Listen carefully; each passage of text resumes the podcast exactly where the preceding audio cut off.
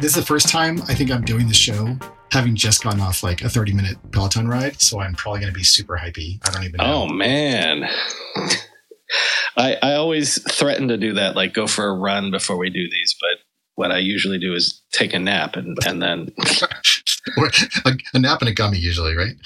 Well, the gummies happen half an hour in, so not yet. Okay.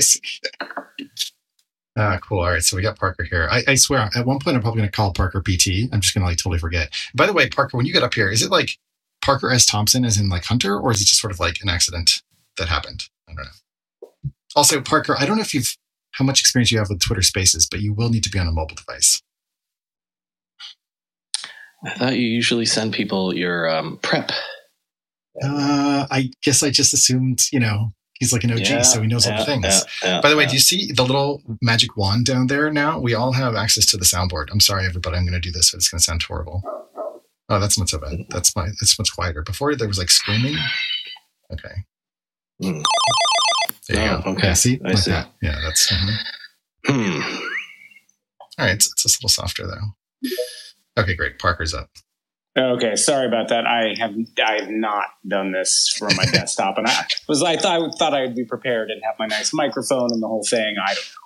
I, you know what? It's it's one of those things that I'm still really kind of annoyed at. And if um, Elon goes and fires 75 percent of Twitter staff, I don't know if we're ever going to get a good Twitter Spaces experience in desktop. Uh, sorry, sorry to break your uh, your hopes and dreams. Yes. Well, listen. Let's let's not uh, let's not. yeah, uh, let's not jinx it. Let's not jinx it. Derail ourselves on that one. Okay. Um, well, welcome, Parker. Um, uh, Brian, you want me to just kick it off and we'll just dive in? Yeah, if you're if you're good to go, Parker, you okay? Oh yeah, yeah. Let's All right, do it. let's do it.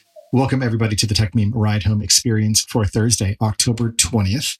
Uh, it's been a couple weeks since we've been on. Uh, this is sort of a slow season, I think, for the show, but as ever, lots of stuff going on in the tech world. Um, Brian, a couple weeks ago, uh, maybe even longer, I think prognosticated, which is the appropriate term here, uh, reading the tea leaves, uh, that there was a, a kind of vibe shift going on in the VC and investment space towards AI, and that uh, AI essentially would eclipse or replace kind of the, the hot darling of the I guess uh, the tech world last like last year, which was crypto, NFTs, and that whole jam.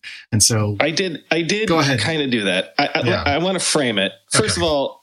Uh, Parker, please introduce yourself in whatever way you want, and then please let me frame how okay. how I want this to to go down. Sure. Um, for folks who don't know me, Parker Thompson, um, I spend my time investing in startups. So I do some enterprise um, uh, enterprise SaaS investing at seed uh, with a partner, a very traditional fund, small fund. And then I run a fund that uh, is more like an index fund that sits on top of AngelList. So that's a little bit funkier where I get to look at all of AngelList deal flow. And then we try to invest in about, about a thousand companies a year and about 40 or 50 funds. So that gives me the ability to kind of look across the ecosystem and see, um, see what's happening at more of a bird's eye view. Ah, yes. Since you said that, um, I'm going to blow up your spot a bit because ding, ding, ding. all right, I'm going to I'm going to frame it this way, which is so uh, we recorded that episode the second to last day of September. It came out October 1st, and I said, uh, "Hey, folks in Web three and crypto, I am concerned that all of your uh, people that are have been blowing up your spot on Twitter, the VCs and whatnot, are going to turn their eyes like the eye of Sauron to AI. And then this week, I'm not saying I'm a genius, but it's become a meme. But so you're implying that you're a genius. It's okay. You can do that. Okay. Mm-hmm. However, um, Parker, you just said you have more insight into you know the the investing space than just about anybody that I know. I didn't I didn't say that out of just like um, you know sticking a finger in my mouth and uh, holding it up to the wind. I I started to see more AI pitches coming my way. So is this a meme or not? Uh, all of a sudden, the energy. I, I did the two big stories about the two big raises in AI this week. Uh, what are you mm-hmm. seeing in terms of um, the the energy around um, the AI space right now? So I, what's funny is I think that there is definitely a lot of excitement because there's truly interesting stuff coming out. I mean, you see this all these consumer products that are just phenomenal and fascinating. Um, I have not seen that many AI startups raising money because I think the kind of things that are really fascinating are, are, are pretty rare, right? Like the, this is like, I call these things spaceship technology, which is to say like very rarely you see a startup where they show you their product and you're like, holy crap, this is like you just took it off a spaceship. It's so crazy, right? Um, I feel actually like uh, there was much more, there were many more startups calling themselves AI startups maybe 2015 to 2017. Like there was a joke mm-hmm. then where everybody was saying, oh, we're an AI startup. And what they really meant is, I don't know, we got TensorFlow and we're going to get some data maybe one day and then we're going to do something cool with it. And like, I, I, felt like that was a modifier people put on their startups then. So I don't feel like we've quite. I, I mean, it used to be like mobile, right? Like, oh, well, I'm doing yeah, a mobile, mobile, thing, invest. Yeah. I'm doing crypto, invest. Like, Mo- mobile was like yeah, mobile was a little bit earlier than that, right? But you're totally right. I mean, there was a thing where everybody was like, I'm making a mobile startup. And then there was when we were all making startups for millennials, right? So you do get these waves. Um, it's possible we'll see a big AI push again, but I feel like all the VCs kind of got that out of their system where it was superficially AI five or so years ago. Actually, can we maybe like we, can we start there because I think this is actually like so important, and I feel like we could and should spend a lot of the rest of the show actually unpacking like that terminology, like artificial intelligence. Yeah, and I want to be clear. I I want to get the uh-huh. investor part of this out of the way. That's why I led with it because. No, no, but that's that's, that's what deeper. I'm asking. Yeah, that's exactly. what I'm asking. So, so like artificial intelligence obviously has been around for uh, decades now. Uh, we've been, I think, whittling away at something that feels, I think, to, to Parker's point, like space magic, or I'll, I'll just coin the term, like you know, from space, hmm. whatever that's magical. Uh, but it's yeah. Let me let yeah, me sort please. of offer this as a as a you know a, a, a explanation, right? Um, so I believe it was about 2012 that we saw some major breakthroughs, uh, real breakthroughs in the technology, right? Um, so uh, what like TPUs and stuff, right? Well, uh, Google bought DeepMind, right? Yes. And um, you sort of you saw TensorFlow come out, and so it really actually felt like there was a meaningful technical breakthrough around 2012, or a set of technical breakthroughs, and that became available to the general startup populace, right? So I think that's kind of you start there in the modern area, right? That's that's different than say what was happening in the 80s and 90s and so on. It's the sort of the intellectual successor, but there was a real fundamental set of technical breakthroughs that gave us more than just, you know, like I remember building software before that where it's like, yeah, we can kind of build like the Netflix algorithm or something, right? But that was about as good as you can get. And now you have more interesting stuff. So I think that there was genuinely a bunch of people trying to figure out what to do with that technology. And that turned into kind of a hype wave in the, you know, the years that followed. Like I say, VCs kind of didn't understand the technology, got excited about it, and we were funding different stuff, right? I looked deeply at that, and kind of my aha moment personally was looking at it going, oh, this is just math, right? And we all have the same math. So the math is effectively open source to kind of, you know, uh, steal a phrase there, right? So we're all using the same math. Some people are better at it than others, right? Um, and then there's data, right? And data is really what differentiates these things, right? Like, um, so I think the tools were very primitive in 2013, 2014. I did a little bit of investing in tooling. I think the tools are actually quite a bit better now, but still you can't take, you know, a Ruby on Rails engineer and build, you know, OpenAI right? Like the, the, tools aren't that good. The tools are good enough that someone like me can take TensorFlow and build something that I couldn't have built maybe 10 years ago, right? So I, I, I don't know if that helps in terms of a framing, but I think if you're looking at startups today, the reality is uh, what's really interesting is being built by PhDs and people like me would be building things that really aren't that interesting, but if we could get a proprietary data set, maybe I can build a valuable startup if that makes sense, right? But I'm not going to show up with spaceship technology and just make something awesome by crawling the web. well, I, I okay, I, I, do definitively want to get this away from the the framing of of investing in it. Um, sure, sure. Do you feel like? Uh, I'm, I'm going to bring it right back. Uh, I I said like you know uh, on the show this week that um, you know it feels like these could be just games and like toys in the same way that certain things in crypto haven't like panned out into real companies. But at the same time, what we've seen with these generative uh, AI tools and, and platforms that have come out, like the it, it, it, it's it's the first time in maybe five or six years since like the chatbot uh, era of of excitement about investing and that sort of thing that I, I have been like, okay, wow, this is this is really expanding and iterating faster than I was prepared for.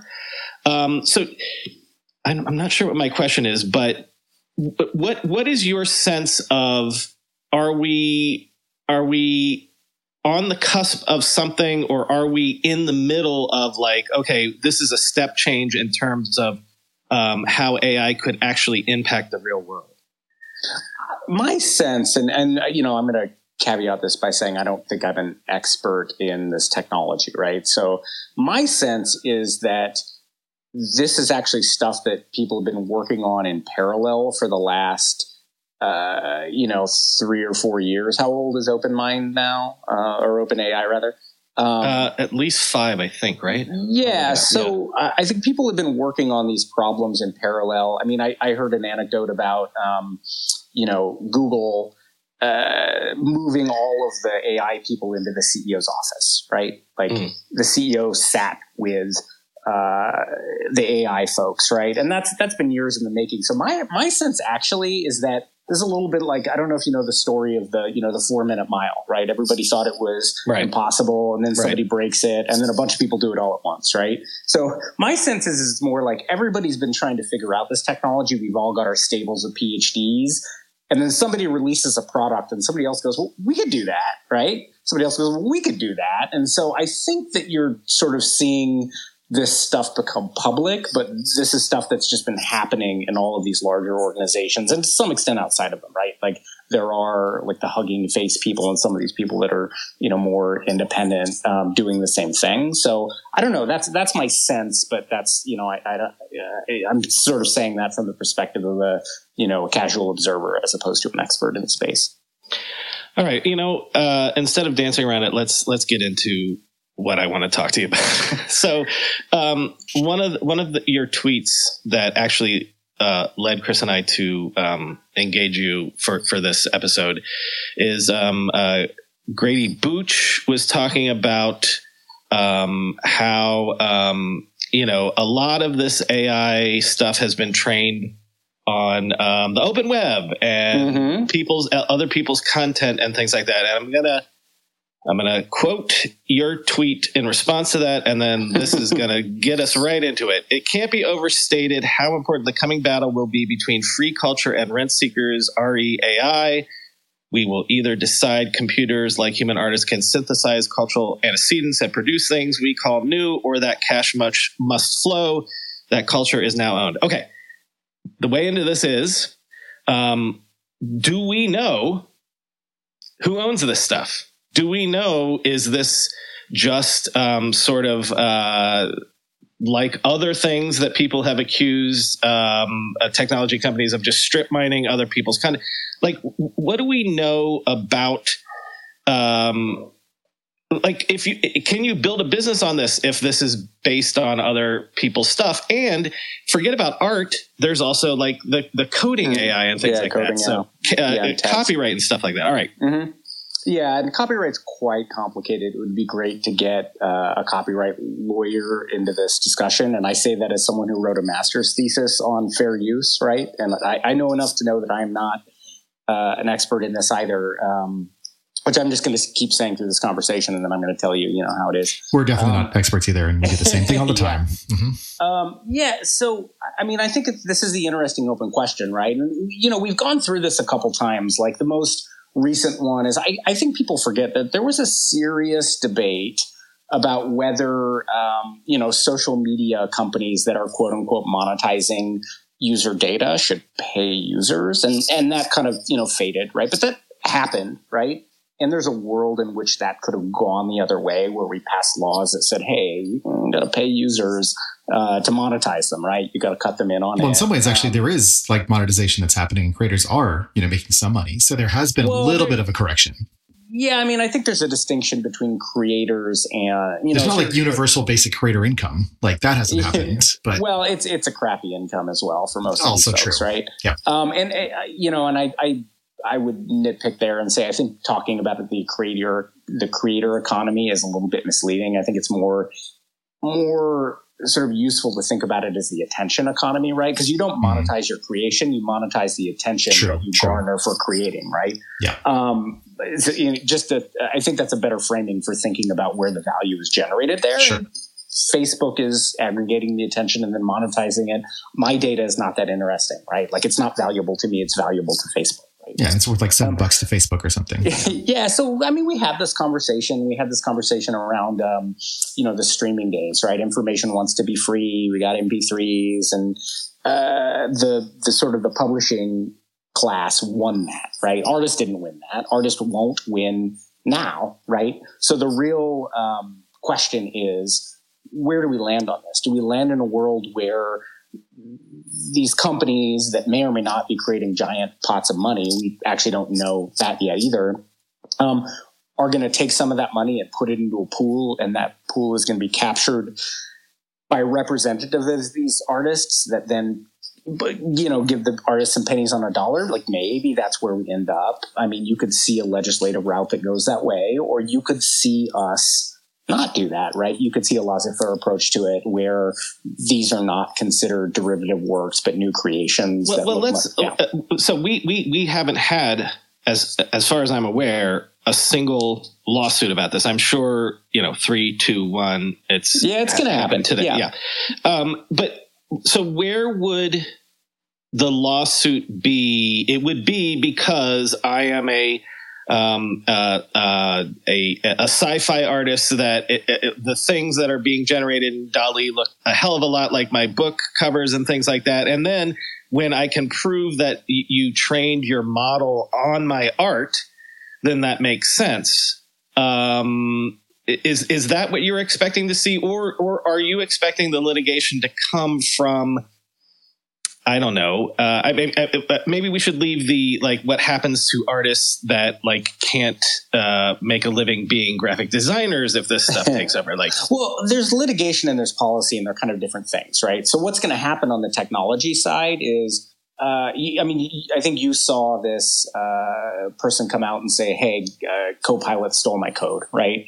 Very clear example it's like, hey, this code looks like my code. That person has a legal right to sue, right? And I think that the, what's what's the tools are immature, so the tools are designed today in a way where if you want to quote unquote attack them in that way, you can trick the tools into doing this. I think the tools will get more sophisticated and you won't be able to get them to spit out something that looks exactly like a specific instantiation of a work, right? But now you can. Um, that, that's pretty straightforward, right? You, as someone who holds a copyright, can sue me, someone who infringed your copyright, and exactly, you know, uh, who gets paid how much or whatever is. But who, who's who's being sued? It, is it the? I mean, this is a lot I, of stuff. Yeah. yeah, I'm not. I'm not sure. I think you could probably actually sue both parties, right? Like, I, whether the courts would say that the tool maker is, uh, at, at, you know, mm-hmm. liable or not, I'm, I'm not sure. That's an interesting legal question. The, I think the more interesting thing to me and what that tweet was about was more what you saw in the early 2000s, right? Was you saw publishers, record labels rolling, you know, Metallica drummers in front of Congress going like, they're stealing our stuff. You guys got to do something about this, right? And so what I, I'm actually personally not that worried about the idea of individual copyright owners suing companies or suing individuals for infringing their works. I think like that's just always happened and it's fine. That's not that's not a problem if you're thinking about like broadly about human progress, right? I think if you're worried about, you know, how do we structure public policy to enable human progress,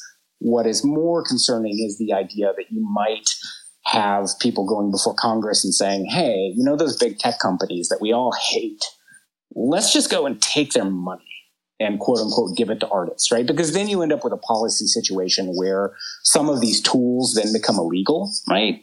and that that is where you kind of well and and, and, and, some companies have tried that you know with google scraping the web as they would say or whatever it, i mean it has uh, we're none of us here are lawyers but it, that that hmm. hasn't ever been solved right like basically you know uh, the whole reason that google got started is because the web became the greatest like a giant data set that that anyone could ever imagine.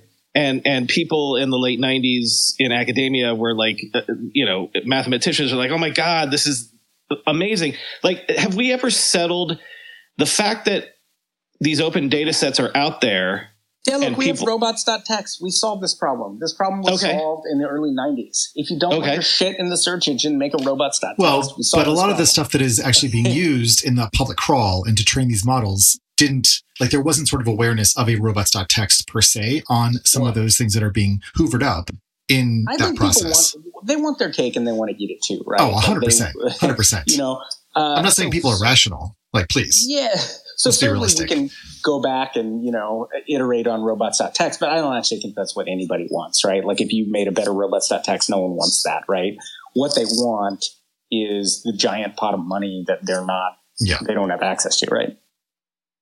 So, so wait. So I think we're having two, maybe three simultaneous kind of you know conversations or threads here. One is this question of money and who gets paid for essentially what are derivative kind of output or or work that can be generated as a result of these massive data sets being hoovered up at a scale that previously wasn't uh, I, I, have a hard time imagining contemplated by mm-hmm. a copyright regime you know historically you know, previously mm-hmm. it was mm-hmm. like, I wrote this thing, this other guy's plagiarizing me, you know, mm-hmm. I should get paid, you know, because I put the original work in, therefore my creative work is protected. Now we're doing things, you know, at hundreds of millions of, you know, scale.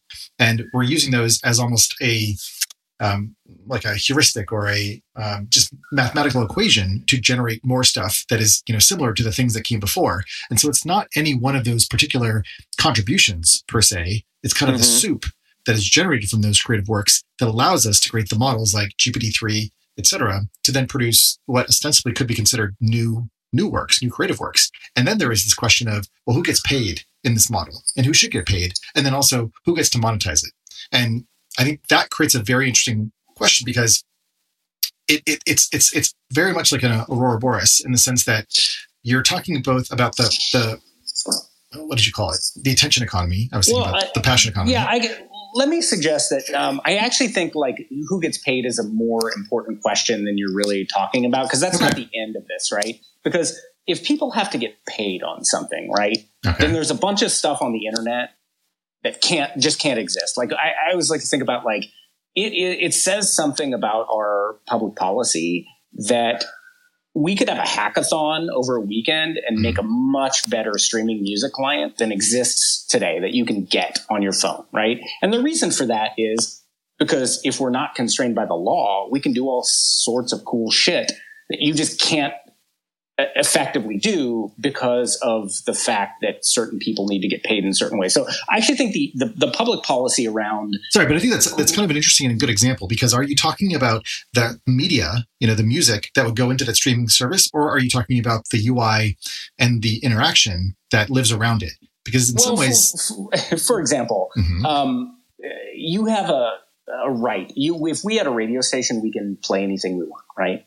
Um, sure. If you have a streaming service, you actually have to go and do individual licensing deals for all the music, right? So I can't get my Garth Brooks on Spotify, and I'm very angry about it, right? We just sure. make an app that has Garth Brooks and the Beatles and Taylor Swift and whatever, right? Um, the the public policy here matters in terms of what kind of art can be created. Another example would be sample, right? Like sampling was we were sort of discussing privately this concept of a platform shift, right? Like sampling for a very brief period of time was just a free for all and anybody could do anything. And the Beastie Boys made some amazing albums. And then that became illegal and you can't do that anymore, right? So there's a lot of art that can't be created in the first place because of how people get paid on these things because of the public policy, right? So mm-hmm. I, I, mm-hmm. think it actually the, the, who gets paid matters a lot more to what gets created than I, I think maybe your original frame was suggesting. Uh, well, I guess I, uh, what, what I'm trying to like piece apart, you know, is the degree to which things are generated and, and that are able to be generated from all the things that exist. For example, you can't copyright a musical note, but you can copyright perhaps a sequence of musical notes. And then mm-hmm. that sequence will show up in many, many songs, but it's not like the people who put, you know, five notes together the very first time are going to get royalties forever and ever. Like that's not really how it works. It has to be sort of a substantive original work. And, well, and I and that's really changed over time as well, right? Hmm. I mean, think about the 12 bar blues, right? Uh, the 12 bar blues is an entire genre that is exactly the same song, right? I don't think sure. people really understand the extent to which the way that we think about intellectual property has radically changed in the last 40 years. It has fundamentally changed, right? Like, if, I, I, would highly recommend, for example, the Bob Spitz uh, biography on the Beatles there, there are entire sections about the Beatles just ripping off people wholesale, right? We don't yeah. think of the Beatles as plagiarists, but they were because culturally that was much more acceptable than it is today. Culture has really shifted on this. And I mean, we can all, you know, shake our fist at Disney or whatever, right? But mm-hmm. this is what I, this is why I think we're at such an interesting time. Um, because you're talking about like, are, are these algorithms creating new things or are they ripping people off, right? We haven't thought about this at all. It's an exciting time because we haven't accepted, we haven't sort of um, converged on a, a, a, common mental model of of this process, right? So there, okay, so, world, so I think this is getting to something interesting, right? Because part of this conversation is is a bit about like who gets paid, and then there's a question about sort of Fight Clubby, like over what time horizon, you know? And so who gets paid sort of in the short term and the immediate term based on let's say the model of the last 40 years versus the VC model where you're thinking about, you know, seven to 10 years, how is the marketplace being structured differently? And so part of the premise of this conversation is looking back to a year ago and thinking about how the economy and money was going to be rewritten by crypto and NFTs. And then now we're either in the build phase or that kind of like fizzled out. We're not quite sure. But now we're sort of moving over into this other world of AI and generativity and the fact that there's so much compute power that's available and needs to be applied towards something that generative models can be applied to work, to creativity, to art. And I think what I'm very interested in is whether there is a kind of and, and not all VCs are, you know, as sort of insightful, I suppose, but thinking about a future model in which work and creative work and creativity and generativity is thought very differently because there's a generational shift. I, I guess like, is that necessary for these investments to actually play out? Or will we somehow inhibit the next generation of creativity that is brought on by these new technologies? Because the stuff I'm seeing is mind blowing. The the types of things that people are able to create that they've never been able to create before, like it does feel like there is something of a Cambrian explosion happening now in that world that I don't think is going to go. You know, the genie's not going back in the bottle. Right? Yeah, well, we'll see. I mean, look, if if you if you put on your VC hat, right, like right. it's incredibly rational to just make this bet, not knowing the answer to the question. True how's the culture going to react? Because you just mm-hmm. roll the dice, and if it goes to zero, that's fine. You did that 20 times. So it's incredibly rational for VCs to fund these things in an environment of extreme uncertainty, right? But the answer to the question, do these things become big businesses or sort of there are multiple things that need to happen for these to be big businesses, right? I think the cultural conversation, like what is the metaphor that we we collectively choose to adopt for this technology uh, that then informs the policy that th- those will become the ground rules mm. that then these businesses have to operate under, right? Um, like we, YouTube is a good example, right? I remember where I was standing when I heard that Google bought YouTube, right? I thought it was too. just crazy that they bought this uh, infringement machine, right? And it obviously mm-hmm. wasn't. It obviously made a lot of sense.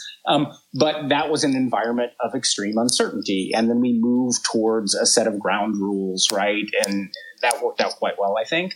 Um, we are in an environment of uncertainty. If we decide, for example, that these algorithms are not capable of um, unique production that they are just ripping people off, as you said, right? Yeah. Then we're probably going to move towards a world where um, we steer a lot of that money to creators. We're very hostile towards the technology. And that's an environment that looks a lot more like, um, you know, investing in music. Like very few people were willing to invest in music, and there's been almost no venture backed um, music startups, right? Spotify is the notable exception, right? And Rdio, there were a few others, yeah. It, it, but but effectively, music after Napster was a digital wasteland, right? Yeah. And the yeah. reason it was, or a venture wasteland, and the reason it was a wasteland was because as a culture, the Lars Ulrichs of the world won. Mm-hmm.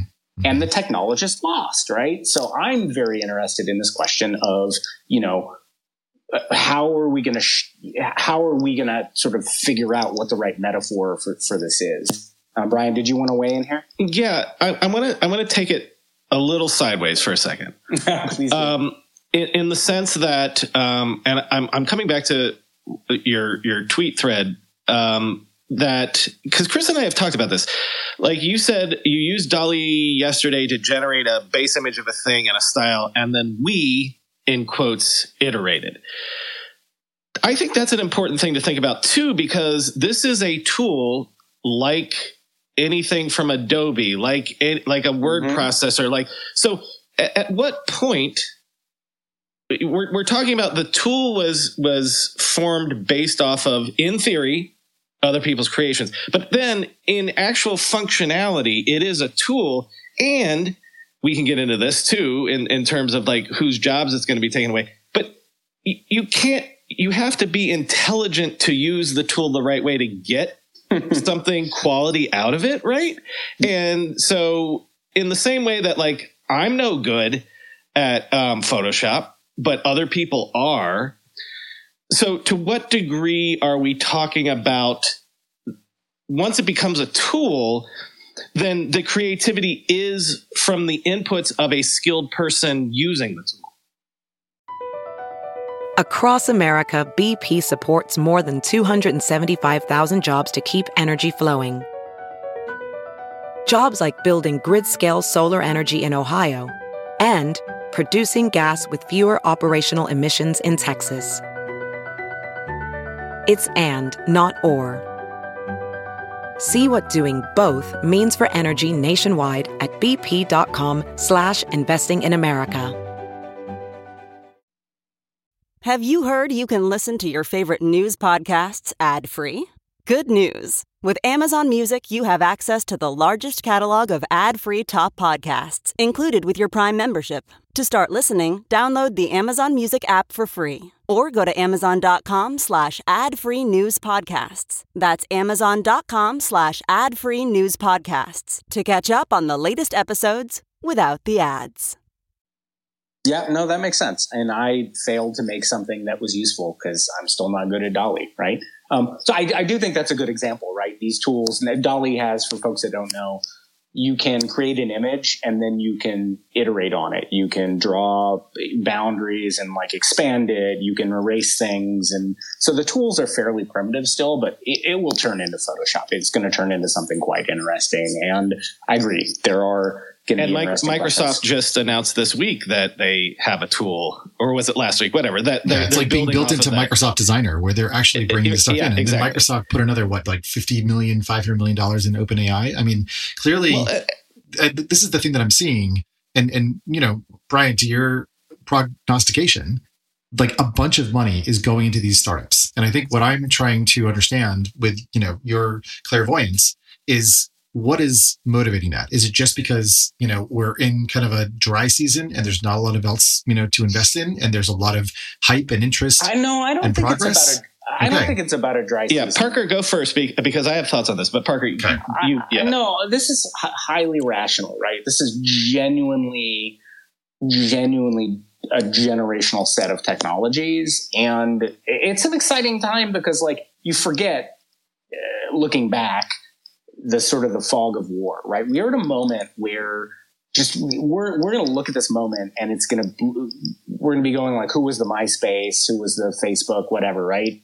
Um, so these companies all have like Microsoft has massive amounts of money on the balance sheet, great mm-hmm. cash flows. Totally. It's incredibly rational for them. It's incredibly rational for VCs to make a bet that could be a thousand X, but might be a zero, right? Like we should all be making these bets as when we put on our venture capital hats. Um, so I, I, think that no one knows how it's going to turn out, but it doesn't matter. This is just rational behavior. Yeah. That's why it's so exciting as technologists, right? Let me, let me, let me ask you something about this though. One thing that I want to understand, and, and I know this is a little bit speculative, but I think it also is rational that there are a number of things that are happening with greater efficiencies with regards to just CPUs, GPUs. I mean, a lot of the GPU sort of power was going to mine crypto. And now that we're moving from proof of work to proof of stake, I think. Stake, uh, yeah. Yeah. yeah, yeah. Uh, now you've got all these sort of like dormant data centers. And I know this like sounds a little crazy, but we are moving to a world where there's incredible efficiencies being created by these TPUs uh,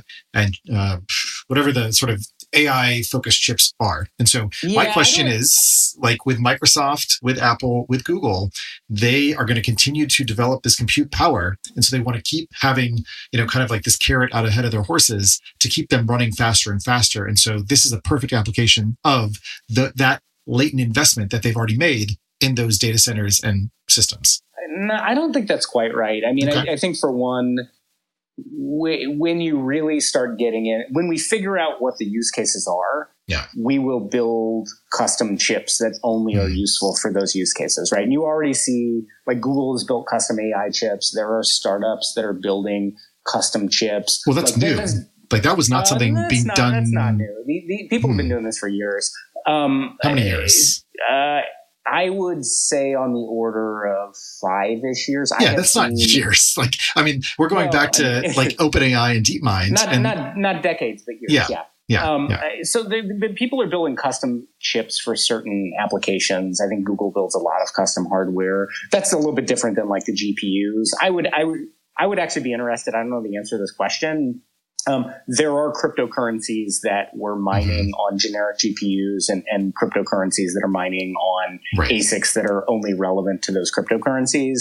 I'm not sure how much capacity has been quote unquote freed up by the crash in cryptocurrencies. I, you, I would believe it if somebody told me there was a lot who was an expert, and I would believe it if somebody who was an expert told me that there was almost none. Right? You might you might get both answers. Yeah, yeah. Oh well, no. I mean, I'm just saying it. Like if we ask an expert, we might hear either answer. Right? So I I don't think it's that. I don't think it's that like you, you, can't build a perpetual motion machine, right? You can't just say, we're going to invent hardware and then we're going to invent software that uses that hardware because that's efficient. You actually need to be making applications that people want to use, right? So I think the more interesting question is like, are these applications A that people want to use? I think the answer is probably yes. But then B, it's like, well, okay, but how do we build businesses out of them? And C is, how do we build defensible businesses out of them, right? So these are more like, again, these are like VC hat questions. So we don't necessarily have to go down this route, but those are questions that I think are relevant to, um, to VCs. Yeah. Um, before uh, Chris uh, and the back channel, yes, please bring him up. Uh, okay. Before we do, real quick, um, let me let me frame one more thing, and then we should open this up to the audience because I think there's a bunch of people in the, in the audience that are interested in this thing. Can we also throw down the marker for the concept of who loses here? And is it the artist? Is it the graphic designers? Chris and I have already talked about this a couple times, yeah. and people have framed it.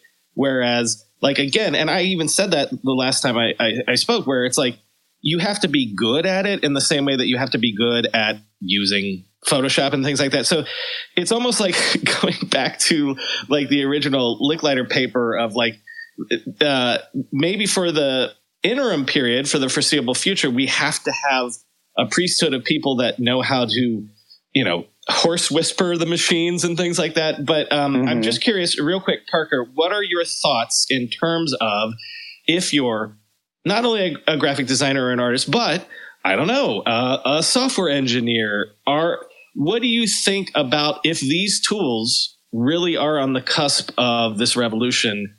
Would you be concerned for your job, basically? Put it starkly.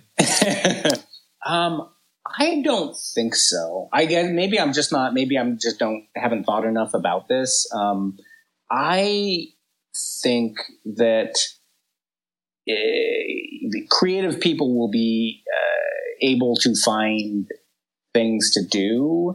Um, I think that maybe the if I had to pick a loser, this is maybe a lame answer, but like occasionally I go on Fiverr and like pay somebody to Photoshop some stuff because I'm not good at Photoshop.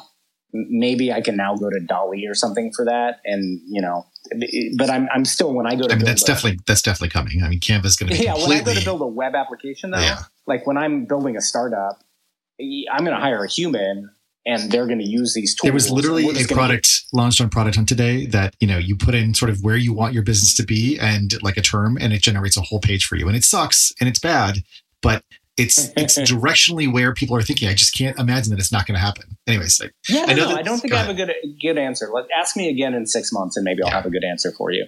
Mm-hmm, mm-hmm. Yeah. Uh, it, it, like it, this this conversation is difficult because there's a lot of things I think that are happening, and I think we're also seeing a lot of different things and making sense of it in different ways. Perhaps because of the way that we relate to those mm, you know different skills or talents. So, for example, as someone who kind of came up doing web design, seeing a machine being able to do those things. Or, for example, seeing um, there's a tool called Diagram, which works uh, in the world of Figma, and you apply yeah.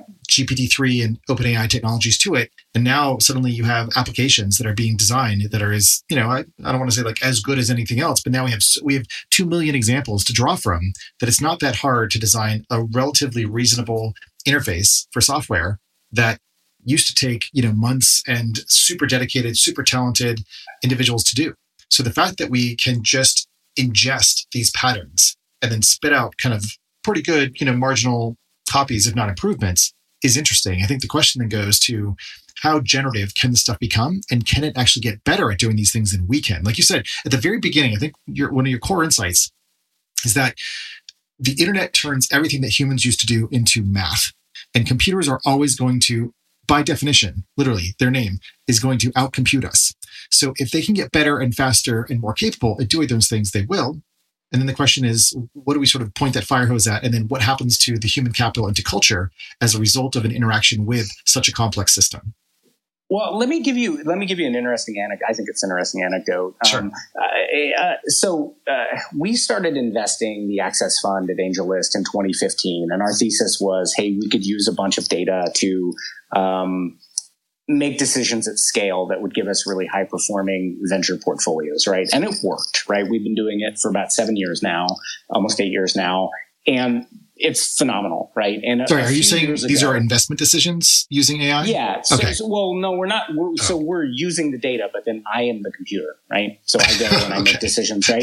sure. Um, but AngelList built out a data science team maybe mm. 2018 or so, mm. and I had a just a real funny conversation at like a Christmas party after a couple drinks with the guy who runs mm. the team, where I'm like, no, it's like I, you guys should put me out of business, right? This is great. Let's just make an algorithm that can do the mm-hmm. job. And the guy kind of looked at me awkwardly, like, "Wait, you know what I'm trying to do?" I'm like, no, I'll go sit on a beach. I'll go do something else. Right? It'll, It'll be, be great, fun, right?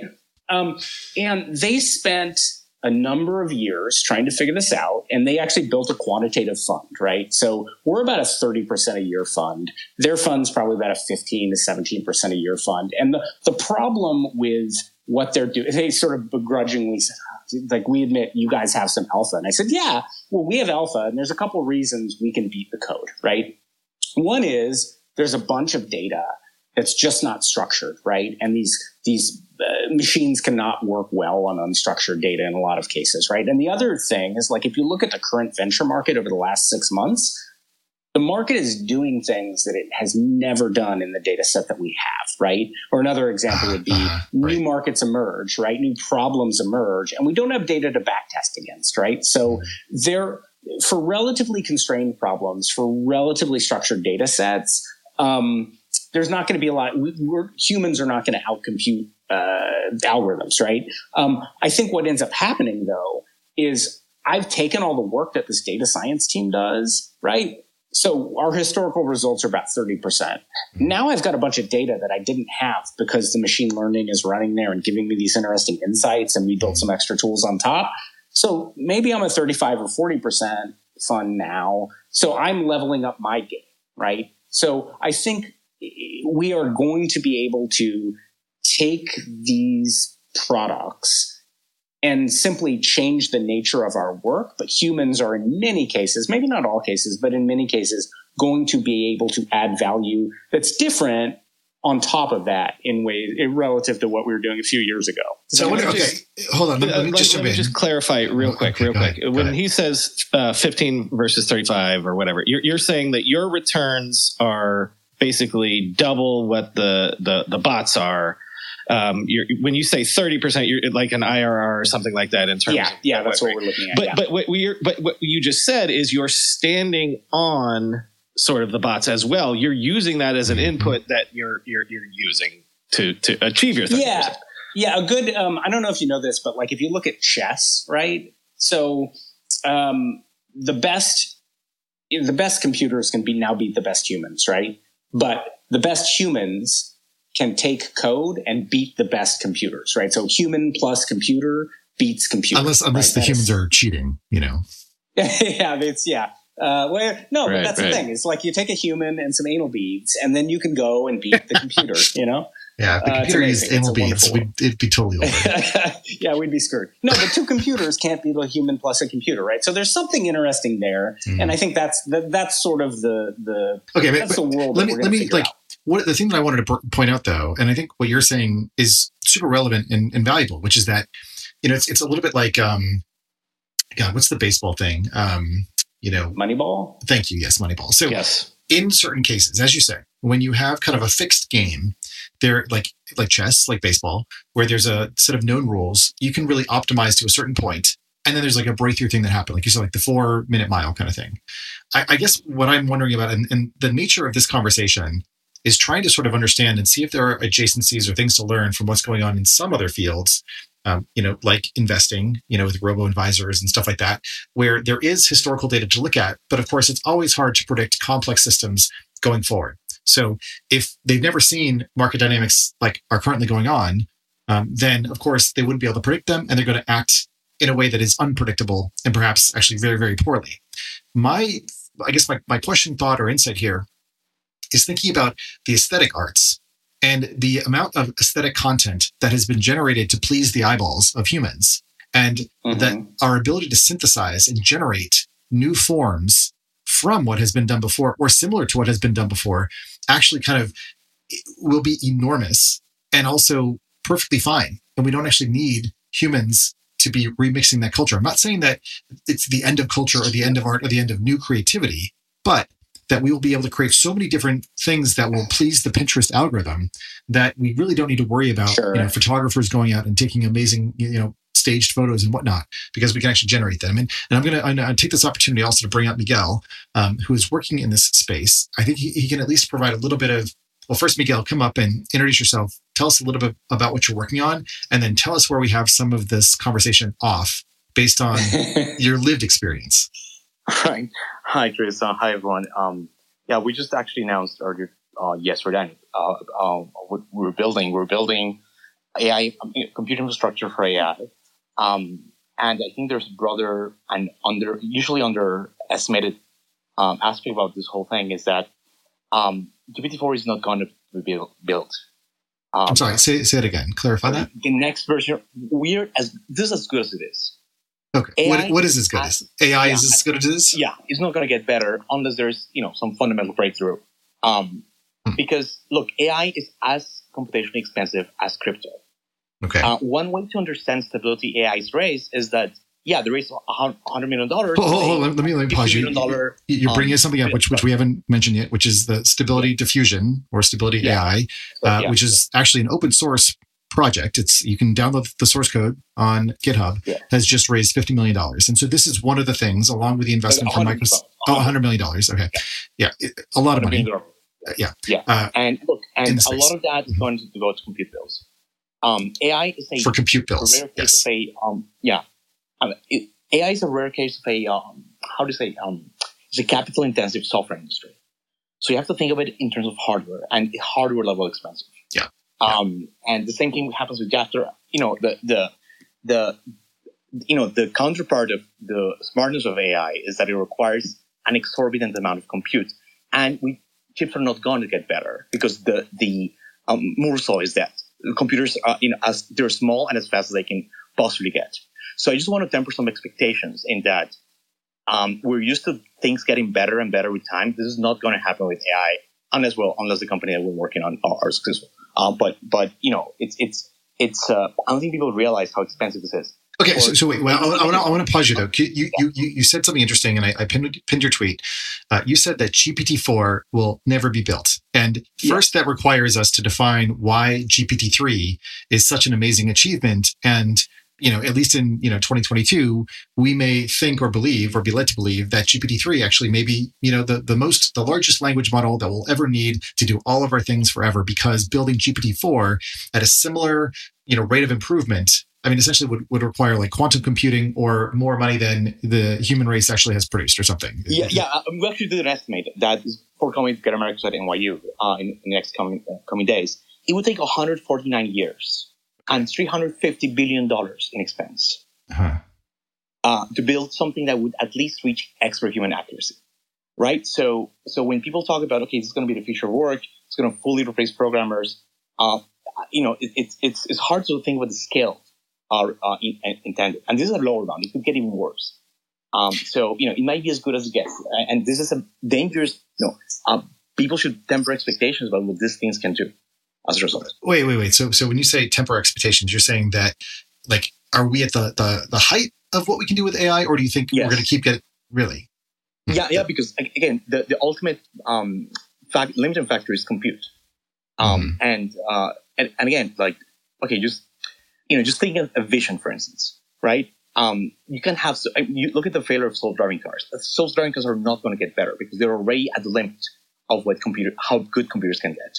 Mm-hmm. Uh, and this might be a controversial statement that, you know, in the chip community, it's well known, right? So no amount of innovation will get away from the fundamental physical limits that we've reached.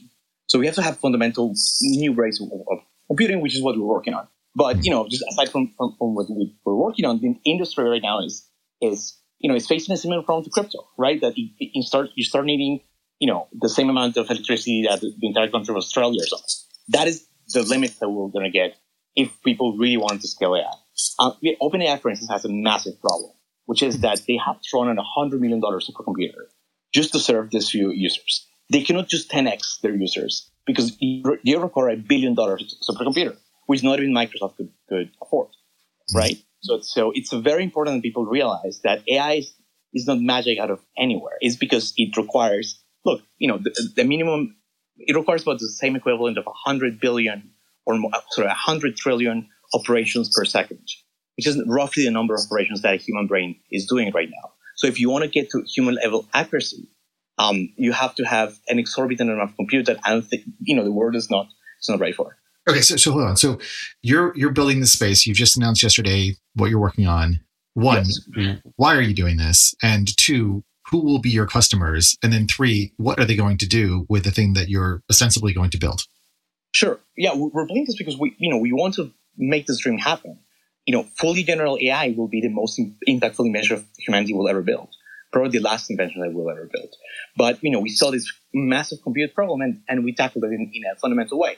Um, so, you know, if this hype is, is, is, is, is, is what it is, we will be the main compute provider for the entire world, is, is what we're working on.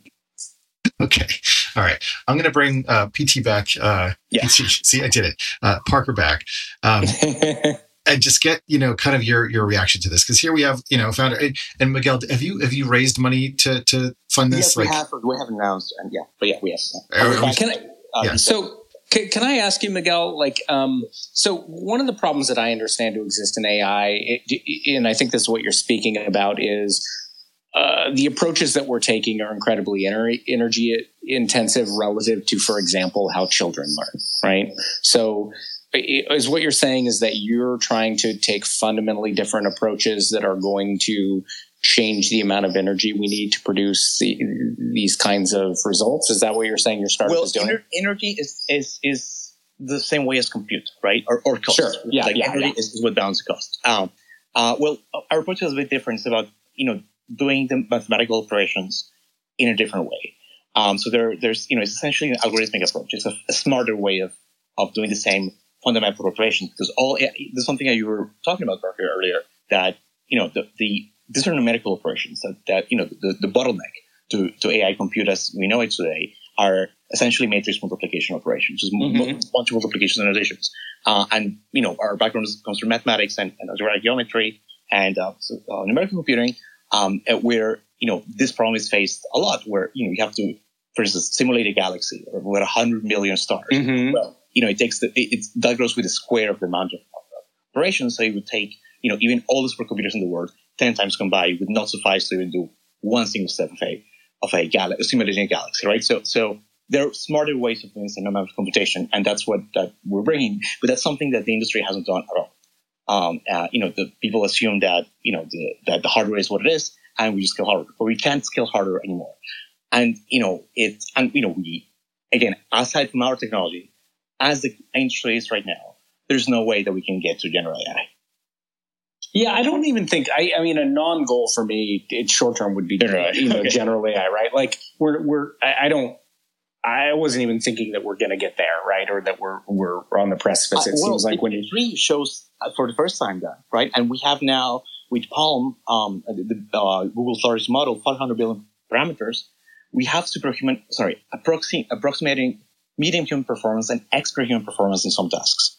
Um, so, for instance, like stuff like stuff that feels really really human, like you know, um, detecting parody, right, or or sarcasm, uh, or even programming using Copilot right? So we're beginning, you know, like any, I don't think any AI researcher would have thought that this was even feasible before GPT-3.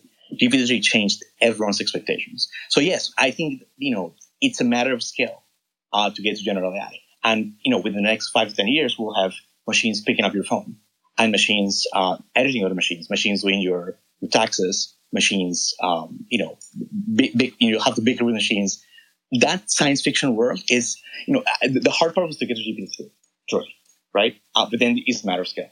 Okay, so so Parker, Parker, I want to hear your point. Oh, I, you know, no, I don't. I don't really. I'm just curious. I'm fascinated to have an expert here to ask questions of. Right. Mm-hmm. Um, so um, I'm curious. So I wasn't thinking about general AI. Right. Let's. I'm just assuming for the sake of this conversation that like we're not talking about that at all. I mean, we could talk about you know the crazy people in Google who think the computers are sentient or whatever, but that's, I just don't believe that to be uh, correct, right? Um, I'm curious to ask a question uh, about uh, what you're saying here. When, when you look at something like DALL-E, um, my mental model is that the um, the the compute intensive work is primarily about generating the models on the front end, and then the um, the output is relatively scalable. And I heard you say something. Uh, I want yeah, to make sure not, I didn't misunderstand. So, yeah. can you do you have a can you make up a number for when I go and I create an image on DALL-E? What does that cost them? Do you know how many dollars that costs well, them? it would it would take for them actually it would take them about 200 billion operations running on a hundred thousand dollar um, supercomputer, and it would take them about per hour. I can tell per hour. It would take about three dollars per hour to run. Um, uh, so, and that would serve just, uh, yeah, I mean, a single image would take cents uh, for that particular operation. Right? Yeah, okay. No, that's helpful yeah. to understand because as we think about what do we do with these things and what are the, I mean, we just came through the era of, holy shit, my Uber is expensive now because VCs aren't paying for it, right? Yeah, so, exactly. Yeah. As we think about this market, it's helpful to think about, well, what yeah, is this going to look like when I'm paying for it? Right? and, and one way to understand OpenAI's uh, race is just like Stability AI, is that their compute bill is enormous. GPT-3 would happen because they got a hundred million dollar, um, uh, uh, essentially, you a credit from from Microsoft in exchange for a license for GPT-3. But that's running on one of what was then one of the largest computers in the world, uh, and that thing requires GPUs, which is a new, it's a specialized kind of computer that is oh, extremely okay. expensive. But yeah, I'm gonna I'm gonna pause you on that. Yeah, um, because and, and I, I, really appreciate you coming up and, and elucidating this. And yeah, uh, also really interesting. Congrats on your launch. It also sort of it does. I mean, indirectly sort of support what I was bringing up before, which is that you know these are going to be hugely computationally intensive, like applications. And so it does, you know, sort of entrench some of the existing clouds if these products are actually built, you know, for Microsoft's or Google's or the rest. But let me let me pause this part of the conversation because I want to bring up um, our, our good friend of the show, Mike Mignano, who happens to be in an Uber uh, well enough. so we, we, we, will see how his audio is. Um, but I've, I've pinned, I believe I pinned a tweet um, about something that Mike wrote recently. So Mike's been on a tear ever since he came on our show. I, I take all credit for this, uh, but also since, since he left Spotify. um, and he, he wrote about something that I think is actually very germane to where we started this conversation. And we're talking about um, like culture and cultural production. And specifically, Mike was writing about essentially sort of like the creator supply chain and how the economics around that is changing. Um, and was asking the question, you know, is the creator economy, which we were so hyped about last year, again, during the whole crypto craze, is that dead? So I don't, I don't want to like spoil the whole thing, but um, Mike, do you want to come up and just sort of like provide a bit of your, um, you know, insight and we'll see if we can weave these conversations together. Sure. Hey, everyone. I am indeed in an Uber and I will give you guys some credit um, for kicking off this writing tear I've been on because uh, it kind of all started after I was on your show this summer. And I think maybe you inspired. Yeah, I think you inspired me to like want to get some more thoughts out there into the world. So amazing. So thanks. So thanks for that. Yeah, um, appreciate it. so so yeah, I did. You know, I wrote this piece, published it yesterday. Um, I, I've I've just always been a person who's been passionate about creativity. I was a musician growing up, a photographer. I was into art.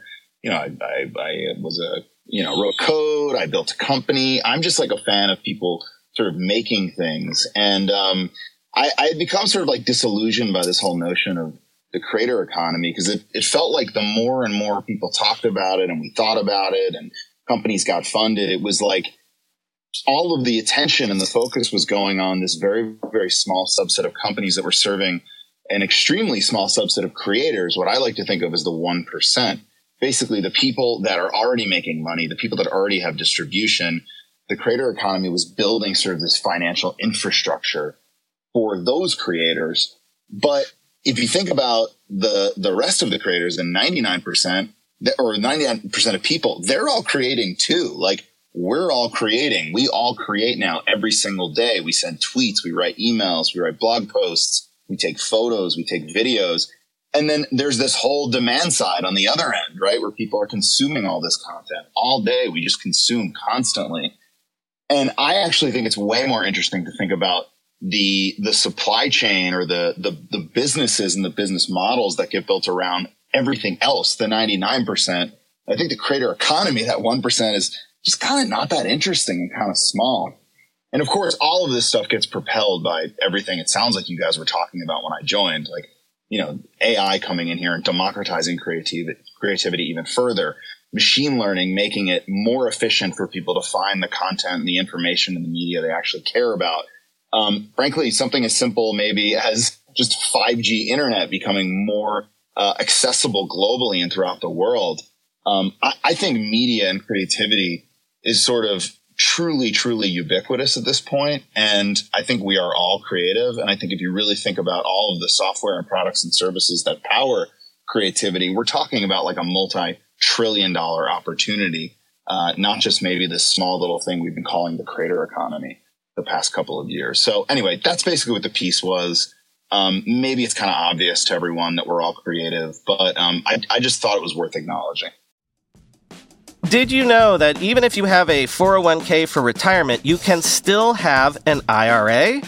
Robinhood has the only IRA that gives you a 3% boost on every dollar you contribute when you subscribe to Robinhood Gold. But get this now through April 30th, Robinhood is even boosting every single dollar you transfer in from other retirement accounts with a 3% match. That's right, no cap on the 3% match. Robinhood Gold gets you the most for your retirement thanks to their IRA with a 3% match. This offer is good through April 30th. Get started at robinhood.com slash boost. Subscription fees apply. And now for some legal info. Claim as of Q1 2024 validated by Radius Global Market Research. Investing involves risk, including loss. Limitations apply to IRAs and 401ks. 3% match requires Robinhood Gold for one year from the date of first 3% match. Must keep Robinhood IRA for five years. The 3% matching on transfers is subject to specific terms and conditions. Robinhood IRA available to U.S customers in good standing. We're being sponsored today by a company on a product that longtime listeners know I have used for years and cannot, literally cannot live or at least work without it. 1Password. One Password combines industry leading security with award winning design to bring private, secure, and user friendly password management to everyone. Companies lose hours every day just from employees forgetting and resetting passwords. A single data breach costs millions of dollars. 1Password secures every sign in to save you time and money, any device, anytime. 1Password lets you securely switch between iPhone, iPhone, Android, Mac, and PC with convenient features like autofill for quick sign-ins. All you have to remember is the one strong account password that protects everything else. Your logins, your credit cards, secure notes, or the office Wi-Fi password. 1Password generates as many strong, unique passwords as you need and securely stores them in an encrypted vault that only you have access to. I started using 1Password, what, a decade ago? Join me and over 100,000 businesses on board the 1Password bandwagon. Because right now, my listeners get a free two-week trial at onepassword.com slash ride. That's two free weeks at the number one, the word password, all one word, dot com slash ride. Onepassword.com slash ride. Well, I think I think the reason why one I wanted to get you up here, and two, it, it, sort of dovetails into this conversation we're having, and it actually started kind of one, why is there a bunch of investment happening in kind of the AI space, and then we were also talking about creativity and culture and who gets to monetize it and who has a right to participate in the generative output of a lot of these AIs that are being created now and being used. And I think this dovetails into what I've been seeing lately with some of the uh, like super interesting stuff that's been created by applying those algorithms that again are trained on past creative work I mean, it's it's sort of like it is like I hate to use this this, this metaphor, but um, just like the raw material or the oil, you know, the unrefined oil or the crude, I suppose, of creativity to create all sorts of new things. Now that we have this combustion engine, which is artificial intelligence, and so bringing those things together, and this is I think where your point comes in, Mike, that if everyone kind of imagines themselves as, as participating in this creator economy or a creative economy, like what does that mean? And how do we if not distribute wealth like distribute access or privilege or experiences? And uh, parker this is something that you, you had brought up uh, kind of on the back channel that that was really interesting was just changing the whole mentality around i think ownership economics and scarcity economics. And that if we again i don't want to get too much into like ubi space. I still don't know really what the concept is for how we support humans nurturing their sort of embodied needs you know their natural needs.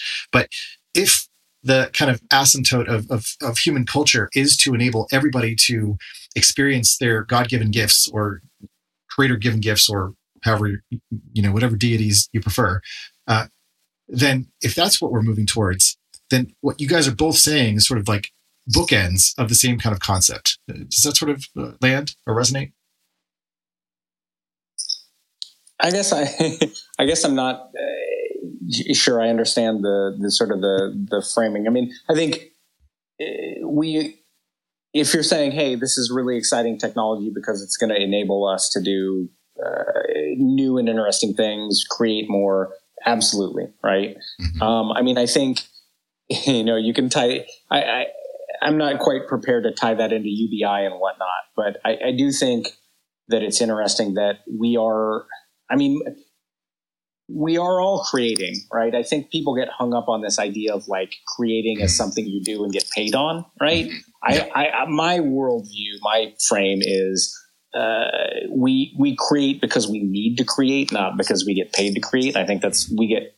Caught, this is why I'm so focused on the policy, right? Because I think the mm-hmm. policy often starts with the premise of we need to pay creators so that they'll create, and it's like, mm-hmm. well no, we never did that until the last. That's a very recent thing, right? People weren't making cave drawings because they were getting paid, right? Mm-hmm. Um, we just had to do it. We want to create. So I'm or, excited. Or, or, or, there was no, there was no, there was no like comprehensive framework for it. Like you had patrons, you had, you know, right. occasionally governments paying for it. Let, okay, let me reframe it for you, Parker, in a way that I, I think you you were talking about earlier, in the sense that. Um, uh, back to your tweet about like using a pen and paper uh, to create an image, using uh, Photoshop to create an image, like using tools to do something, right? Are you a believer in it's not that these tools will come and destroy the artist? Are you a believer that in the same way that robots have never actually destroyed entire industries, new industries be created. Do, do you know what I'm saying? Like, is this again sort of that man computer symbiosis thing where we don't know yet because it's so simple, so early. I, I, don't think you can destroy. I, I just think, mm-hmm. we, we, regardless, there is no world in which computers will ever exist destroy, in a way that, where you know what? That's the question. Create.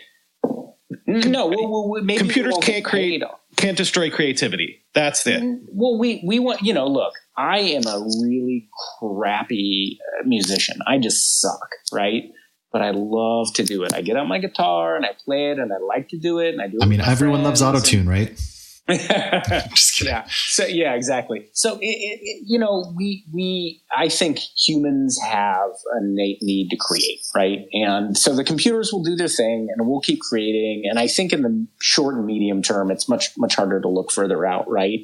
Um, we will continue to create, and in some cases, we'll be better than the machines. Or we will continue to create, and we will do it with the machines, and with the machines, we'll create better things than we could have created on our own.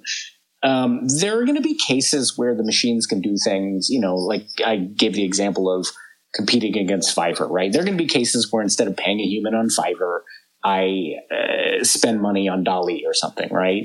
I, I, I, you know, this is how technology works, right? It eats the low value use cases and then moves up. And so I just, I'm not worried at all about, I think sometimes people have angst around, you know, the computers taking away our humanity. I just don't worry about that at all right? Like we are creators. We're going to keep creating and it's going to be awesome. And if the computers can really, maybe this is looping back to what you were saying, Chris, uh, the real problem with UBI, if you look at the economics of UBI, is that we need GDP to grow.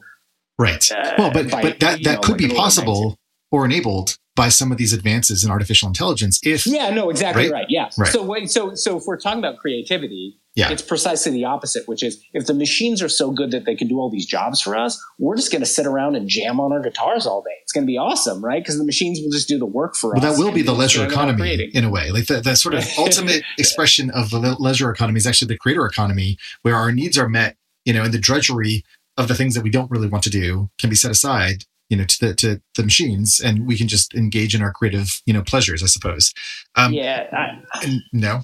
Mike? Yeah no yeah yeah. I think we we exist at a time. There are mm. eras in there are eras in culture yep. right that reflect on technology. And i think you can see it in for example how we write fiction right? So mm-hmm. there are like dystopian areas of fiction areas of fiction and then optimistic areas of fiction right? There's like the star trek stuff and then there's like you know the uh, cyberpunk stuff or whatever right? We're in an era where people are really negative about technology. We feel very alienated from it. That doesn't mm-hmm. personally resonate with me at all Mm-hmm. I think it's fucking mm-hmm. awesome time to be alive and it's just going to be better. So yeah, if we can take all the computers and make GDP 10x what it is and we can all just hang out and get UBI. You know, everyone's just going to like hang out and complain. Like that's probably what it'll be. well, yeah, They'll just have more creative ways of complaining. Uh, but we'll be way better at guitar, you know? great. um, I want to, I want to bring it Matt Hartman, actually, uh, a friend of mine from BetaWorks. Um, Matt, did you want to chime in? Probably a yeah. friend of Michael's too. Yeah. Sure. I, I mean, I was, I've been listening to you guys. This is great. Um, the, I don't know if you've moved on from this, but I think that the, the, the, the disconnect, I think, between what Mike was talking about in terms of creator economy mm. of the de- last decade versus the next decade and what GPT-3 means for it, mm. I think might be um, that the last decade was about distribution for creators and the new era is about the tools for creators. And we were calling things that were for distribution tools. Interesting. Yeah, that's a great point. Yeah, I agree with that.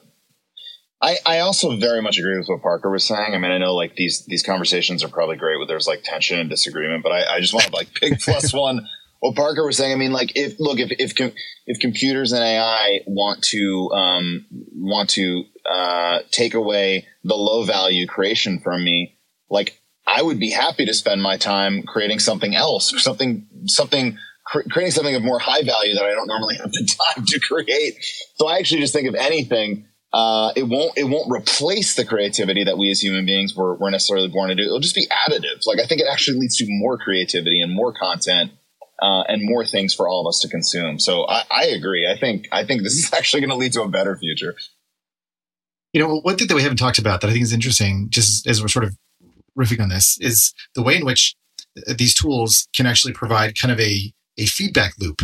Uh, one of the things that I guess like that I'm thinking about is one of the challenges that, that we run into is that there's just not kind of equal access to all the different sort of talent that exists in the world, right? Like if, if Parker, you really want to learn to play uh, guitar, you should really kind of like hook up with like Jimi Hendrix, you know, RIP, but like nonetheless, like bring him back and he can like teach you in a way that allows, uh, whether it's time travel or just like uh, um, talent travel so that you can actually access that resource wherever it is. And AI could actually serve as that mechanism to learn faster. Let me give you a, a very specific, specific example of this.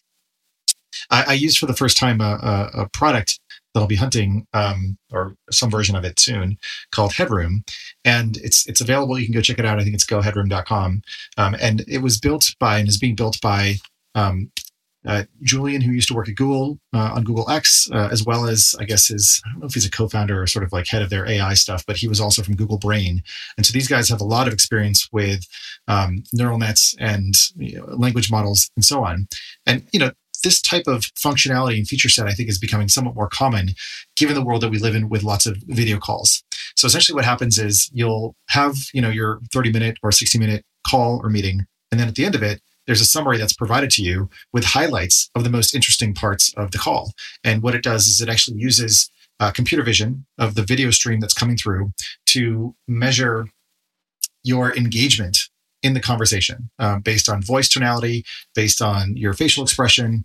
I mean even if you're like looking away kind of like up at the you know ceiling or something but you're nodding your head in a way that the algorithm knows how to pick up it'll be like oh this person is actually listening and they're engaged and they're not just like disengaged because their eyes aren't on the screen. So there's a lot of subtlety and nuance in that. But if you can imagine that if you are a speaker or if you're someone who is actually running meetings and you have this as a tool for getting reflections on your contributions, this starts to be a way to actually improve and enhance human capability because most of us don't actually live in a world where we get that much useful feedback. We're kind of like just, you know, fucking around, you know, in the world w- without that feedback loop. So from an artistic or creative um, potential aspect, maybe humans actually get better at entertaining each other, like, you know, th- through the real world by actually having uh, these these types of tools as another layer um, to actually understand themselves. And I don't know that that's something we necessarily like talked about, but I wonder how many artists are actually using this to improve their own capabilities. That was the thought. I mean, I'll, I'll, I'll tell you as someone who you know talks to artists from time to time. You know, they record themselves and listen to themselves, and they have serious like artists. Mm-hmm yeah, serious artists, you know, like I, I remember a friend of mine like going to a show and he's like, Hey, will you plug into the soundboard and record me? Mm-hmm. And we got home and he's like, I'm going to go hang out over here and listen to this mm-hmm. while you guys, you know, shoot the shit or whatever. Right. So, uh, yeah, I mean, maybe we can all do that. We certainly don't. Right. I mean, I don't record my meetings and go back and listen to them, but that's uh, obviously a great way yeah. to, you know, self reflect. Can I, uh, tangentially, yes. but um, this is this is my last uh, sort of uh, uh-huh. yeah the the the the GitHub Copilot investigation thing that I know we talked about offline, which was at the top of Hacker News for a while. One of the things that the huge discussion on that was about was the idea of creativity getting muddied where it's we've we've been talking about okay do i own this does the the algorithm own this or whatever one of the things in that conversation that i found the most fascinating was what if we're entering an era where no one can tell the difference? In the same way that like sort of like deep fakes and stuff no one can tell the difference of what is real and what is not. Like what if this sort of um blending of AI and human creativity will make it sort of not only incomprehensible where the creativity comes from, but also it might not matter. Does that make any sense to anybody? Yeah, I mean, so, so yeah. I'll just sort of like try to build on, on what you're saying because I saw this thing earlier today, and I'll, I'll pin this tweet um, where so Unreal Engine has this technology called MetaHuman, um, MetaHuman Creator, that allows them to essentially create incredibly lifelike avatars. And so what is being done, and I'm, I'm seeing this happen actually in a couple different spots, is they will take like these metahuman creator things, super lifelike, they'll drop them into kind of like a metaverse or um, you know, Fortnite type experience. And then they'll actually simulate kind of like dance moves or other types of emotes. And you really can't tell when these, you know, whether they're NPCs or whatever non non player characters, you know, come up to you and interact with you, whether they are actually, you know, programmed to interact with you or not.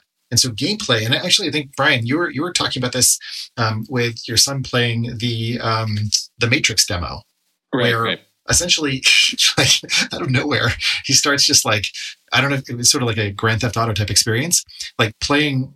You know, what? How old is he? Like seven?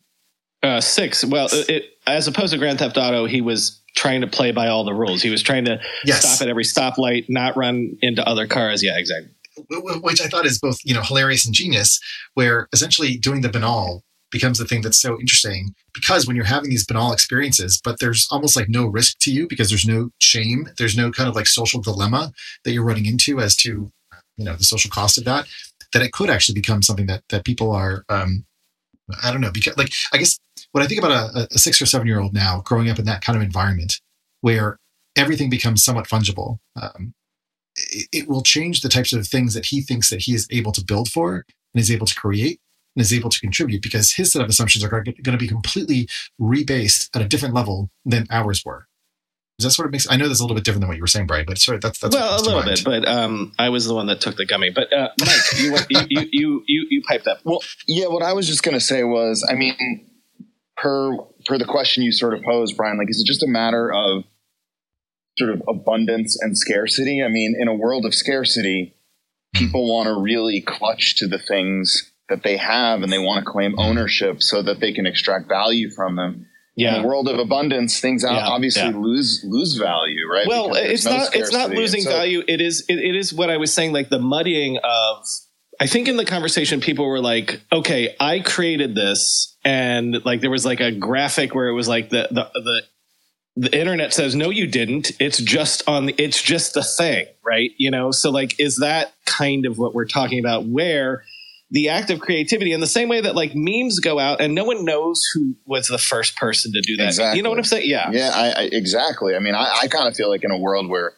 you know ai generative media is completely pervasive and any and everyone anyone and everyone is making content all the time maybe ownership frankly just doesn't matter. Like like maybe I don't care that I made this thing and you're using it and you're remixing I think, it. I think Parker, I think Parker yes. was talking yes. in that direction at the very beginning of this conversation. Well, it, this I is a great that. example, right? I think that, um, I, again, I, I think that like this is not deterministic. It's, we're talking about this like, oh, this is the future is going to be a certain way, and we're just going to try to figure out w- which way it is. Memes are a great example, right? Like we we had a conversation about information wants to be free and MP3 sharing and whatever, and we decided no, right? Mm-hmm. That's immoral, and that's why you know this is the reaction that you're seeing around this uh, AI stuff, right? Is people who are like that's immoral, whereas with mm-hmm. memes you could imagine a world like obviously this didn't happen but you could imagine a world where memes were considered immoral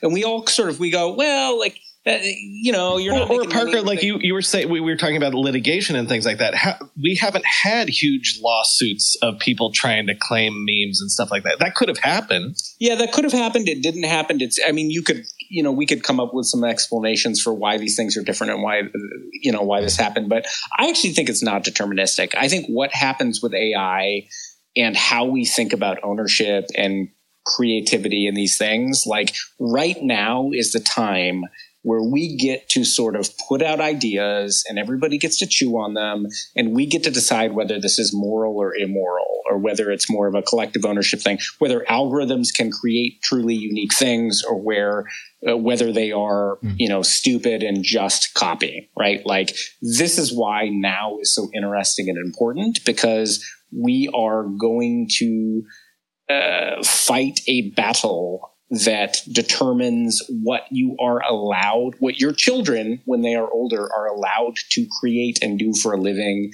And old, oh, we were talking about who gets paid on it. Again, I think that's like mm-hmm. that determines what economic models and what creative models uh, can exist. But like n- now is a really interesting time to go write your thought pieces because you have a lot of leverage over where the culture goes right now because no one has made up their mind yet.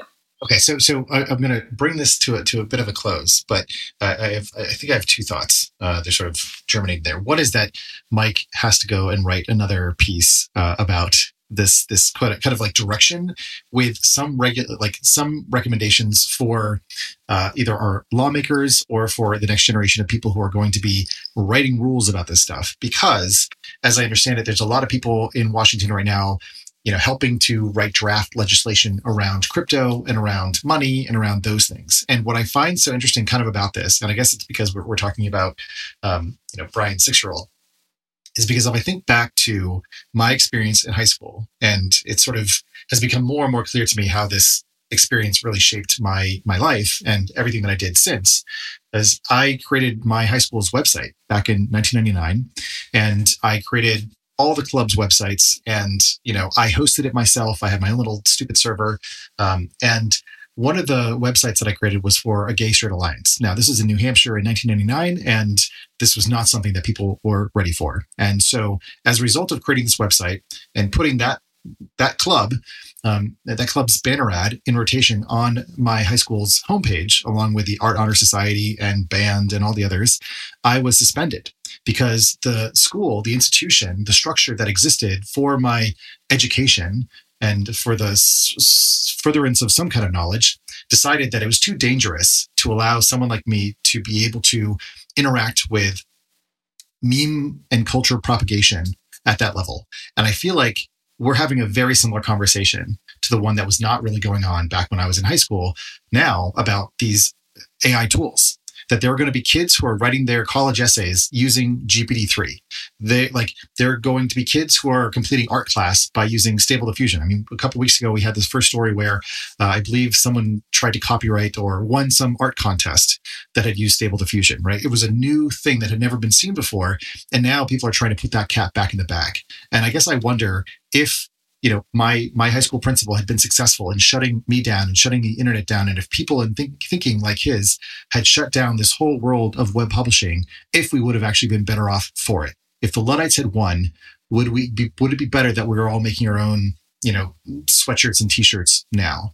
Uh, given my life and my experience I, I would say no but i think that is the conversations that are happening now. And so if you guys have thought pieces that you want to go write to help people think about and how to contextualize these things that go beyond just who gets to make money from this stuff, I think that would be incredibly uh, valuable. Yeah, Mike, uh, Chris just gave you homework. Uh, I, am not sure I'm smart enough to write that piece, but uh, one anecdote I will say is I was hanging out with a person tonight who will remain nameless, who is mm-hmm. currently in college, mm-hmm. and they revealed to me that lots of students are already using AI to generate their uh, their essays for them. Yep uh, are exactly. happening. Mm-hmm. this is my point, right? I mean, it's, it's a new form of doping. It just doesn't have to be in, you know, biking or something. So, well, I, I, guess I would say we're going to adapt. Like, education will adapt to this, right? Like, we'll figure out how I mean, to test people in ways that test their knowledge as opposed to. But is that the right thing to do, or is it actually to put the intelligence? No, that's like, fine. No, but that's fine. Right? We, we, I, I, think the right thing to do is to say, "Hey, these tools like this, like the calculator, right? Like you don't say we're going right. to ban calculators. You say, well, some, "Hey, we're going to make." Uh, well, in some contexts, that's okay, right? Okay. Like yeah. you yeah. know, in elementary school, you, you you you figure it out, and then later on, you design tests for that. I guess my call to action for people who want to go write thought pieces. I think there's two different ways to think about it, right? One is how should the general public or policy people think about this? Right. And we've right. sort of talked right. about that, right? Like uh, the other one is how should tech think about this, right? Mm-hmm. What should tech do? We are in an era where there's mm. a very, we're in a very bad faith era vis-a-vis tech, right? That's right. Um, that's right. And so I think, for example, we talked about the GitHub thing, right? Yeah. The problem with the GitHub tool right now is that it was not designed to not be got, right? So it was not designed, it should have been designed in a way where if someone says, hey, copy this thing for me so I can fuck these guys, right? Um, it says, yeah, I'm not going to do that, right? So tech needs to do a couple things, right? One is I think it needs to design these tools so that it can't be got, so that you're not infringing specific copyrighted works, right? And that's not that hard. You just need to put it in the backlog and do it, right? I think the other thing that's interesting, an idea I've been thinking of that I'll just throw out there is I actually think that tech needs to go on the offensive, which is to say, look, when these people pop up and they say, I'm going to come after you because you're stealing ideas, a cool thing about these tools is that if a specific artist comes at you, you can say, cool, you draw horses. I'm going to go find all the horses that look like your horses because they're just in my corpus, right? Um, so if you want to get into the infringement game, I am going to come for you. We're going to build these tools to dispel the myth of the independent creative genius because I think it is a myth, right? I think we'd be much better off as a society if we thought about creativity in a more collective and iterative way. And so I think there's sort of a call to action for you know the general public or uh, policymakers but then there's a call to action for technologists right? We need to be thinking a little bit differently about how we build these tools and use these tools and approach this conversation. And so you know i, I don't want to write these pieces please somebody do it and i'll retweet it. You know uh, you. parker you you referenced the the youtube history um, a couple times and the napster history or whatever but that that problem got solved essentially by allowing stakeholders to make money right? Mm-hmm. um, not everyone makes as much money as every stakeholder in the in the equation but that's that's the reason why youtube survived when napster didn't. So yeah exactly like, yeah. so like that's sort of the thinking maybe we should be thinking about right now is how to make everybody um, happy to have no, a taste that's, that's not gonna ha- that's not gonna happen with this. You're totally right. That's a great point that napster had no way to get people paid YouTube did, right? Um, but how do you pay somebody when you're looking at 400 images of horses and making a novel work? For, for, there's a question of should we pay somebody? I would say uh, hopefully not, right? Like if we can lower the cost to society of creating new art, that's better, right? Um, so we don't want to pay people. If we have to pay people, okay, we will. But how do we even think about that, right? There's these 400 horses and we're making a new horse. Do we like, and the person, and it's by the way, it's me creating the horse for my personal use. Uh, what do we do with that, right? Like, do am I paying money, and now every horse image that I want to, I used to draw for free, and now I have to pay every time I make an image. Like, well, I. I, I don't. I, I want to make a joke about horse ebooks and like that's real art or something like that. But uh, go on. Uh, no, it is I'm just saying. I, I think that I don't think that we, at least for the tools that we've been talking about, um, there's going to be a model where uh, we can viably pay people that are creating the art that in you know that goes into these algorithms or whatnot. I just, there's just not money there, right? Um, so I think what we're really saying is if money has to change hands, then these tools just aren't going to matter. No one's going to use them, right? These are the stakes. The stakes are this is a generation of creative tools that are either going to be de facto legal or de facto illegal based on the economics that sort of fall out of this cultural discussion. So the task at hand for everybody listening is to try to shape this cultural discussion in a way that leads to the legality of creative tools so we can all have more art. That's my call to action. Uh, I, I just to end this, I happened to do a search on AI ethics while we were chatting, and for some reason, the first thing that came up were these two two uh, links that I've, I've, pinned to the channel from the U.S. Chamber of, all, of Commerce of all places around this bipartisan commission on artificial intelligence. Now, I don't know if it's relevant or interesting, but I think it makes the point that these conversations are happening at the highest level and that whatever kind of goes into their you know sort of neural net is going to be the thing that's going to determine how or if people can use these things and if they can use them if, if they can use them and apply them for you know pro-social and positive productive uses or not so very much to your hmm. point parker this conversation is happening currently and it is not clear to me at least how many of, of sort of folks in our you know world or our community are participating actively uh, in those conversations Recently, the world learned the power of artificial intelligence, a technology cybersecurity leaders have been leveraging for years. Now, as AI expands and evolves, those same security leaders are left wondering where humans fit into the next generation of AI empowered security tools and solutions. Arctic Wolf, the industry leader in managed security operations, seeks to answer this question in their newly published report, The Human AI Partnership. Access the insights of over 800 cybersecurity decision makers in North America and the United Kingdom to better understand how organizations are weighing the benefits and risks of deploying AI tools. Uncover the biggest obstacles to turning AI and human engineers into a formidable team. Discover why the near term benefits of large language models are being upended by a crucial flaw in the technology and learn what the rise of AI tools mean for human practitioners moving forward. Get your copy today at arcticwolf.com slash techmeme. That's arcticwolf.com slash techmeme. Selling a little or a lot? Shopify helps you do your thing however you ka-ching. Shopify is the global commerce platform that helps you sell at every stage of your business, from the launch your online shop stage to the first real life store stage, all the way to the did we just hit a million orders stage? Shopify's there to help you grow, whether you're selling scented soap or offering outdoor outfits. Shopify helps you sell everywhere. From their all in one e commerce platform to their in person POS system, wherever and whatever you're selling, Shopify's got you covered. Shopify helps you turn browsers into buyers with the internet's best converting checkout, 36% better on average compared to other leading commerce platforms. And sell more with less effort thanks to Shopify Magic, your AI powered all star. Shopify transformed ResumeWriters.com from the spaghetti code backend I cobbled together in college to the world class commerce platform it sits on today. And Shopify can do the same for your business. Sign up for a $1 per month trial period at shopify.com slash ride, all lowercase.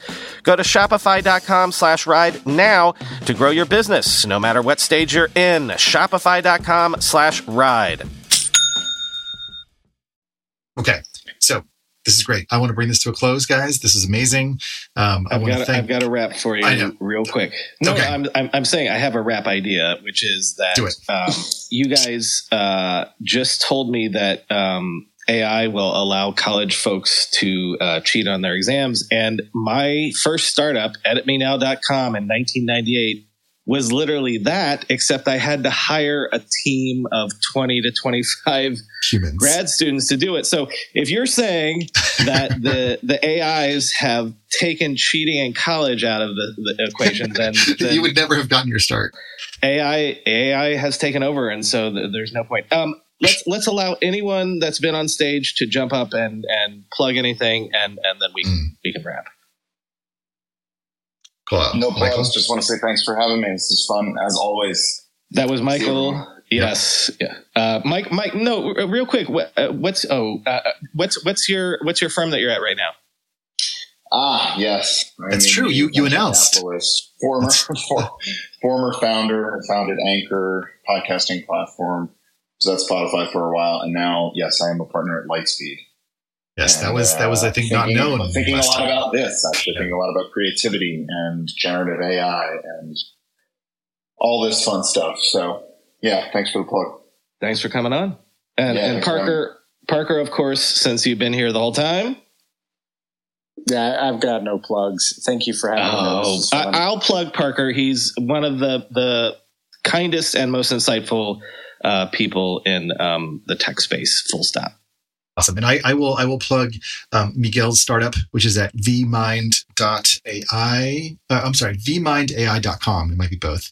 Um, he, he's not on stage anymore, but wanted to make sure that he got a little shout out there. Um, Indeed. yeah.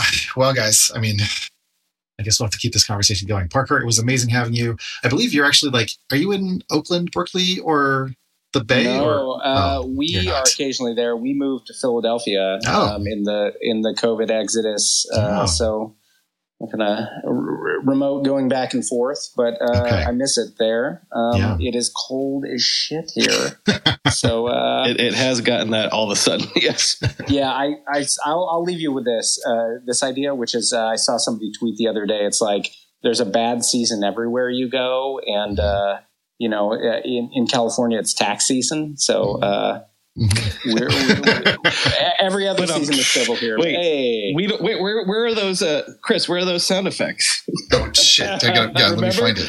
Yeah. Yeah, yeah, yeah. Oh, it's not. A, Um, oh, wait. mm, all right. Uh, There you go. yeah, Sorry. Uh, hey, love everybody. Love everybody that came on. Love everybody that's listening. Uh, love Chris. Yes, right, Chris? Thank you. Love you, Brian. Let's Um, go. All right, great. The gummy's hitting. All right. Good night, everybody. Thanks.